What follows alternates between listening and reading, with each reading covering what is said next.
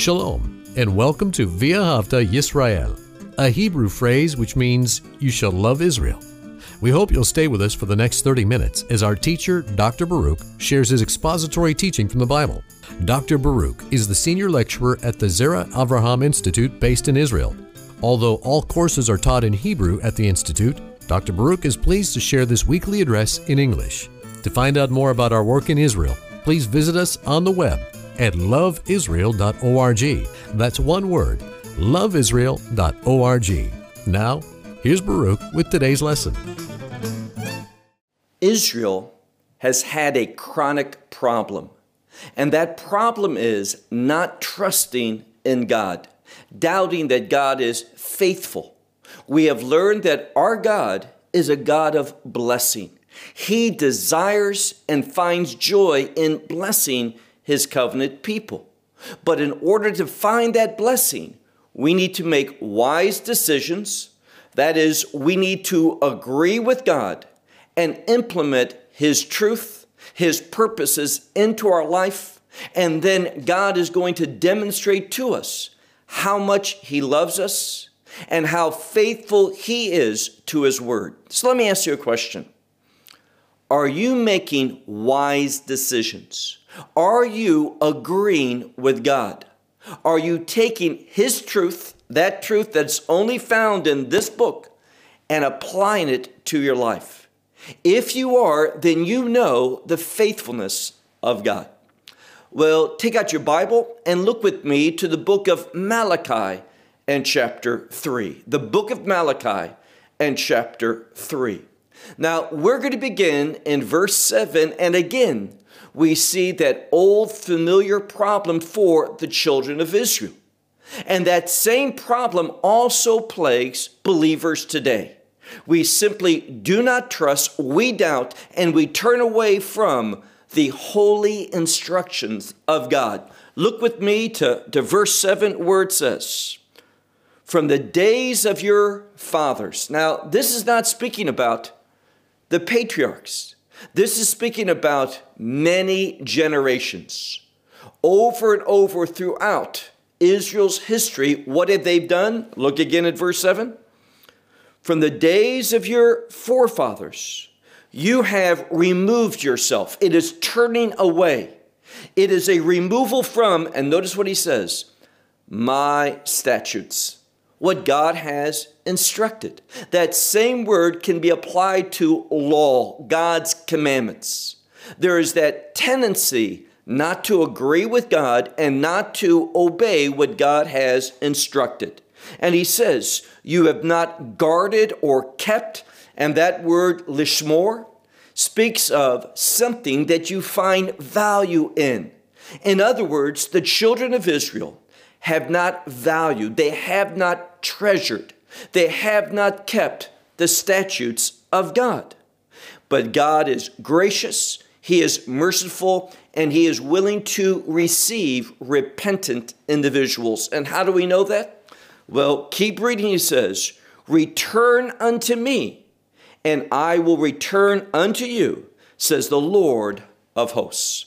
Now, it could have just said, said the Lord, but we read the Lord of hosts. And that term, Hashem Tzebaot, speaks about a mighty God, a God who is able, a God who can overcome all things, a God who is willing to go to war in order that his purposes are realized, experienced, and enjoyed in the life of a believer. And we need to hear that. God, when we obey Him, God is going to bring joy into our life, a joy that you cannot experience in any other way.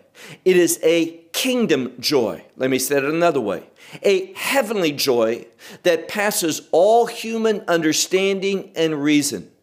Therefore, God wants us to rejoice, but we have to value the things that God values. And then he says, the people are responding to him after God has spoken truth, and they, and this is that chronic problem, they make poor decisions. They do not agree with God. What do they say? But you have said, With what shall we return? Meaning, we need to return. We've departed from you again. The people aren't seeing things from God's perspective. They're not acknowledging that God sees things correctly and they need to hear from Him and respond based upon what He speaks, what He reveals to them. So, constantly disagreeing with God. Look at verse 8. Now, God's going to be very specific. He is going to speak about their unwillingness to be faithful in their finances. So, let me just ask you that question Are you faithful to God in your finances? Are you doing the things that God has commanded? And we read here, look at verse 8. A man, will he rob God? Now, robbing someone, of course, that person who is defrauded doesn't like that. And we're speaking about God, and this term God, Elohim, relates to a judging God. One of the foremost characteristics and understandings of God that we should have is this that God is judge. And here he says, Will a man rob God? But you, and it means in the plural, you all have robbed me. Once again, they don't see it that way. They don't agree with God. But you have said, With what have we robbed you? And now God is going to be most specific. He uses two words the word maaser, which is the Hebrew word for a tithe giving God and godly purposes, 10% of your income. And then he also uses the word truma, which is an offering, donating for the things of God, giving of your finances. And we're going to see there are great benefits when we acknowledge God that He is Lord, that He is forever the judge. And when we submit, that is, when we acknowledge God in our life over our finances, God is going to respond. Our finances, when we are good managers of those resources and we demonstrate our faith, our trust, our submissiveness to God with our money, there's going to be a mighty response from God. Look now to verse 9. He's saying here the consequences of not being faithful with your finances. And he says, verse 9, with a cursed, with a curse, you are cursed. God, as judge, he is looking, and God is going to extend to you. That is, he is going to send upon you one of two things, and only one of two things either blessing or curse. Here, because they are unfaithful with their finances, God says, look again, verse 9, with a curse you are cursed. And me, and the emphasis here is me, you all have robbed. And then he says, the entire nation. Now, here he's using that term for nation, goy, in a very negative way. He's saying here that you are not acknowledging my covenantal relationship with you.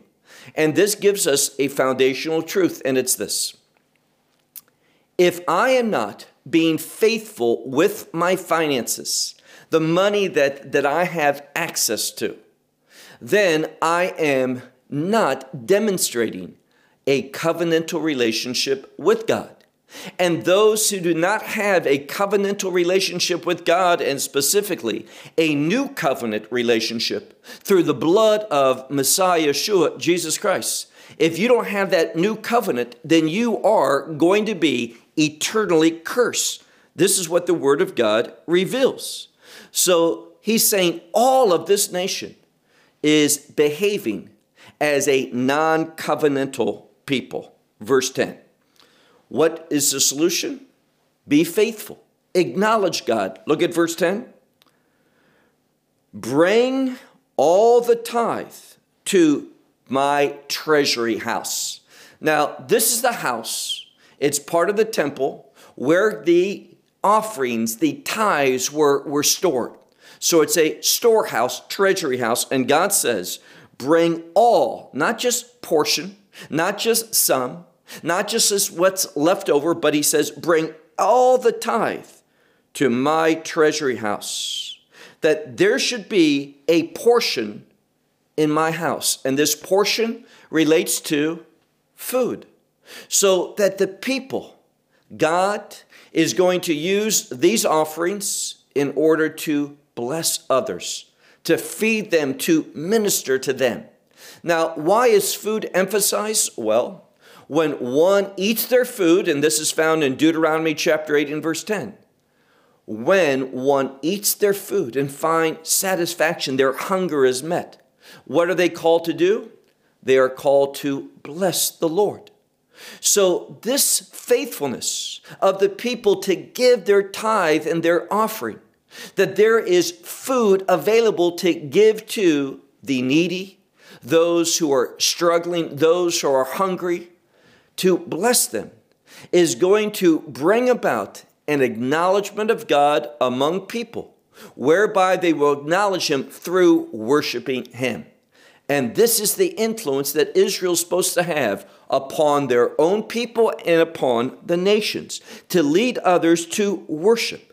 Look at the end of, of verse, verse 10 where he says, and it's an invitation. He says, Try me, please, in this. Now, this word, bezot, when it stands alone, when the word this doesn't modify like this house, or this person. It just says, in this, we're talking about a primary thing, a thing of great significance. And what God is saying is this when we are faithful with our finances, and we obey what God's instructions are concerning our money.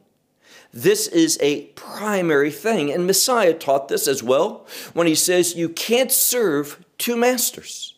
And he gives two options. You're either going to serve money or you're going to serve God.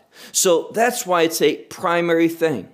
And notice, look on in verse 10 where he says, Said the Lord of hosts, if not, if we prove him, if we demonstrate faithfulness financially to him, he says, if I will not, meaning he will, that he will not open for us. And it's a question will he not open for you the chimney? And this is simply a means to it go from one place to another. For example, outside and the entrance, it's kind of like what we would call the Hebrew word sinor, which is a pipeline. So it's a direct course. So he says here with this word, arubot, he says, there'll be a direct course from heaven unto you. And I will, some will say pour out, but if we look at it, it's a word to empty out, and this is significant. If I just pour, I may have a lot left in the, the bottle. But here it's a word for emptying out. God's going to give all. Everything that, that God wants us to have, we're going to receive. And He says, I will empty out, and here again, the, the word that keeps repeating here is the Hebrew word lachem, which means for you. God wants us to obey him so that he will behave for us, that he will do good things. And he says, Won't I not pour out for you? What's he going to do? Blessing. And then notice how this verse ends ad beli dai, which means it is going to be poured out unto there will not be sufficiency to hold it. Now, what is this a reference to? Well, it's that cup that overflows. There's so much goodness from God, there's so much blessing that it overflows. And this idea of overflowing in, in Judaism, at the conclusion of every Shabbat, we pour a cup, kos Yeshuot. Yeshua is salvation, Yeshuot is abundant, it's in the plural. And this abundancy is a primary characteristic of the kingdom of God. So when we, and hear this, When we are faithful with our finances and we acknowledge our faith in God with our money, we are going to begin to experience God's kingdom reality in our life. That's what he's promising. And not only that, he's going to go to work against the enemy. Look now to verse 11. He says, I will rebuke lachem, meaning I will rebuke for you the devourer. This word devourer is one that eats up. And God has good things for you. But if we're not in the midst of obedience, see, many people, they're saved. But the problem is this they're not living an obedient life. Will they be in the kingdom of God? Yes, they will. Because Messiah, He takes care of our salvation. His work upon the cross is all sufficient.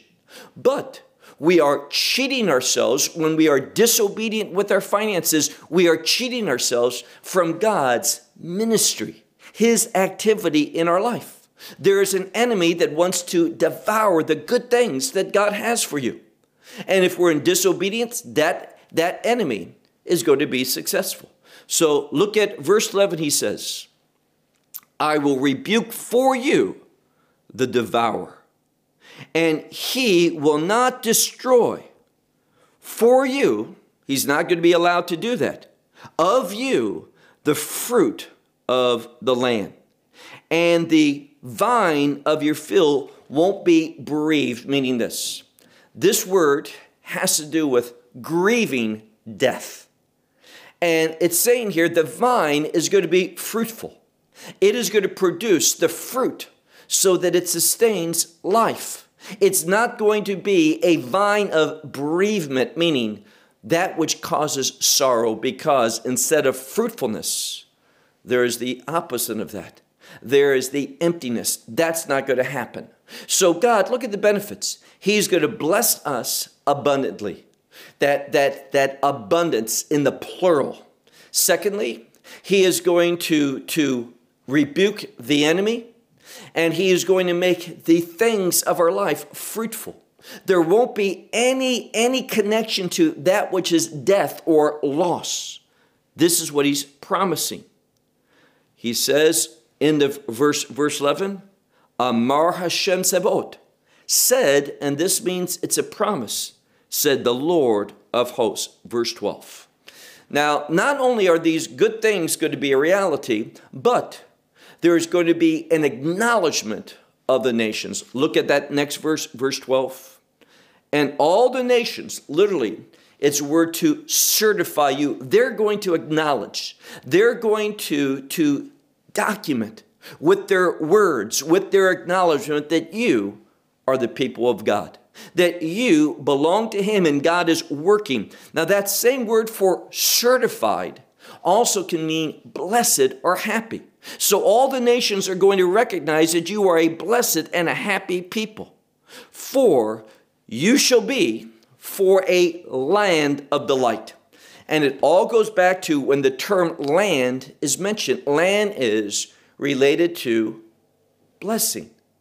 And we find that God's blessing, go back to the covenant he made in Genesis 12 with Abraham, that blessing is connected to the land.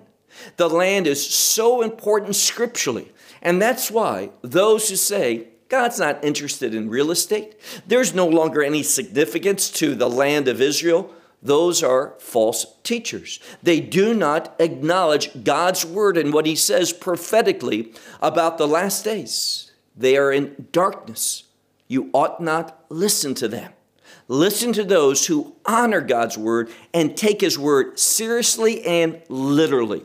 So he says, For you shall be of that good land, that, that delightful land, says the Lord of hosts. Verse 13. Now, God wants to do all these good things for the people, but what are they doing? Verse 13. Strong words, this may better be understood as harsh, but it's a word strong. For strong words against me, that's what the people have spoken. You have spoken strong words or harsh words against me, says the Lord. But again, the people don't agree. What do they say? But, but what? What have we said against you? Verse 14. You have said, and notice how far away the people are from the truth of God.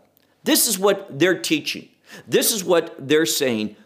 And you have said, it is futile, it is vain for, for one to serve God. And notice that word serving is a word, oved, in the present, which means it's emphasized. They're saying it's futile, it's vain, it's empty that one would serve God. And they go on and say, And what is the profit? For, for we have kept his charge, and we have walked how? Sadly. This is a word for gloomy, like mourning.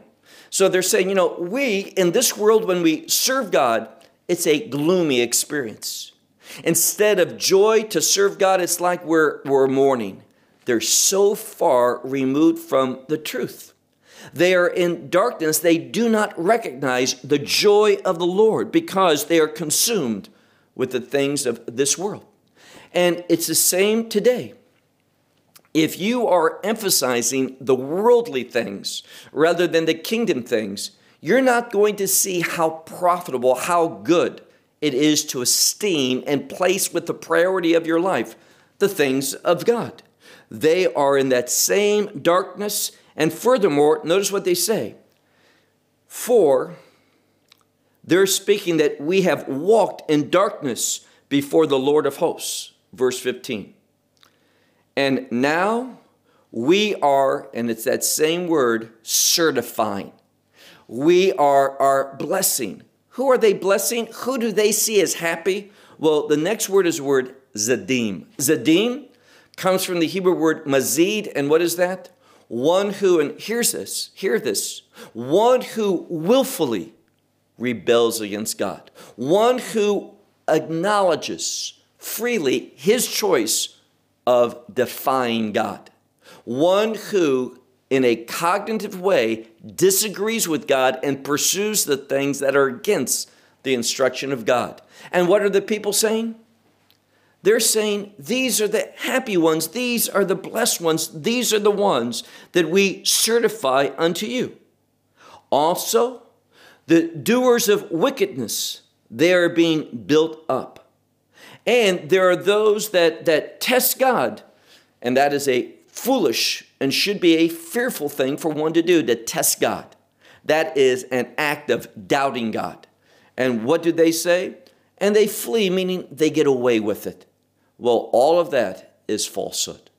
And it's just to teach us that these individuals are walking in deception. They have been misled. They are false in their approach to life. But notice what it says in verse 16. The first word in verse 16 is a word az, which means then. And it speaks about a change that's coming in the future. Specifically, and we're going to see with the rest of this chapter and especially the next chapter, which in the Hebrew is just a continuation of chapter 3, they say this Then those who fear the Lord will speak, a man to his neighbor. And they're going to speak, the context is truth. They're going to say the right thing. And God is going to, to be listening. He will listen. The Lord will listen and he will hear. And because they're speaking truth, what is God doing? He has written in the book of remembrance before him for those who fear him, for those who think according to his name. What does that mean? Those who think according to the character of God. God is writing it down, He's marking, and what this is about is what the writer of Hebrews says, which is this God's not unjust, meaning He's just, and He will remember all of your good deeds, all these obedient things that you do, and He's going to reward. Verse 17 They shall be for such people who agree with God. They shall be to me, says the Lord of hosts on that day, when, when I am doing, God's going to do something. That word doing means also make. On that day, He says, I am making them what? Segula. This is a word, some Bibles say jewelry, but it's literally, it's used, for example, in Exodus 19, verse 6, for a treasured people. God is going to make us his treasure people. And what is going to bring that about? God's mercy. He says, and I will be compassionate upon them just as a father will be compassionate upon his son. His son that does what? His son that is serving him. And this is where wisdom is in serving God. God is going to be compassionate just like a father is upon his son who is serving him. Last verse, verse 18. And, and this could be understood as, and you will return, or you again. Both of those are proper. You're going to return, and therefore there's going to be a renewal. Again, you will see, and this word for seeing is a word of discernment. You will see and understand. You will return, and again, you will discern between the righteous one and the evil one, between one who serves God and one who does not serve him. What is this saying? When we submit to God, God is going to again give us discernment. We're going to begin to see things from a proper perspective. What I want you to discern from this passage is this that there are great benefits. Let me say it another way. There are great rewards when we agree with God. We walk in the fear of the Lord. We treasure those things that God treasures, and we apply those instructions, those commandments, those laws to our life. We don't remove ourselves from them, but we submit to them. And then we can expect God to move mightily to bless us, to work against our enemy, and to also bring about not only His blessings, but the blessings around us in the things that we do. Our God is a good God. So the question that you have to ask yourself is this Do I want His goodness? Do I want to be blessed instead of cursed? And all you have to do is read this book and agree with God. And God will open up the windows and He will bring into you those good things because God loves to bless His covenant people. Well, I'll close with that until next week. Shalom from Israel. Well, we hope you will benefit from today's message and share it with others. Please plan to join us each week at this time and on this channel for our broadcast of loveisrael.org. Again, to find out more about us, please visit our website, loveisrael.org. There you will find articles and numerous other lectures by Baruch. These teachings are in video form. You may download them or watch them in streaming video. Until next week, may the Lord bless you in our Messiah Yeshua, that is, Jesus, as you walk with Him. Shalom from Israel.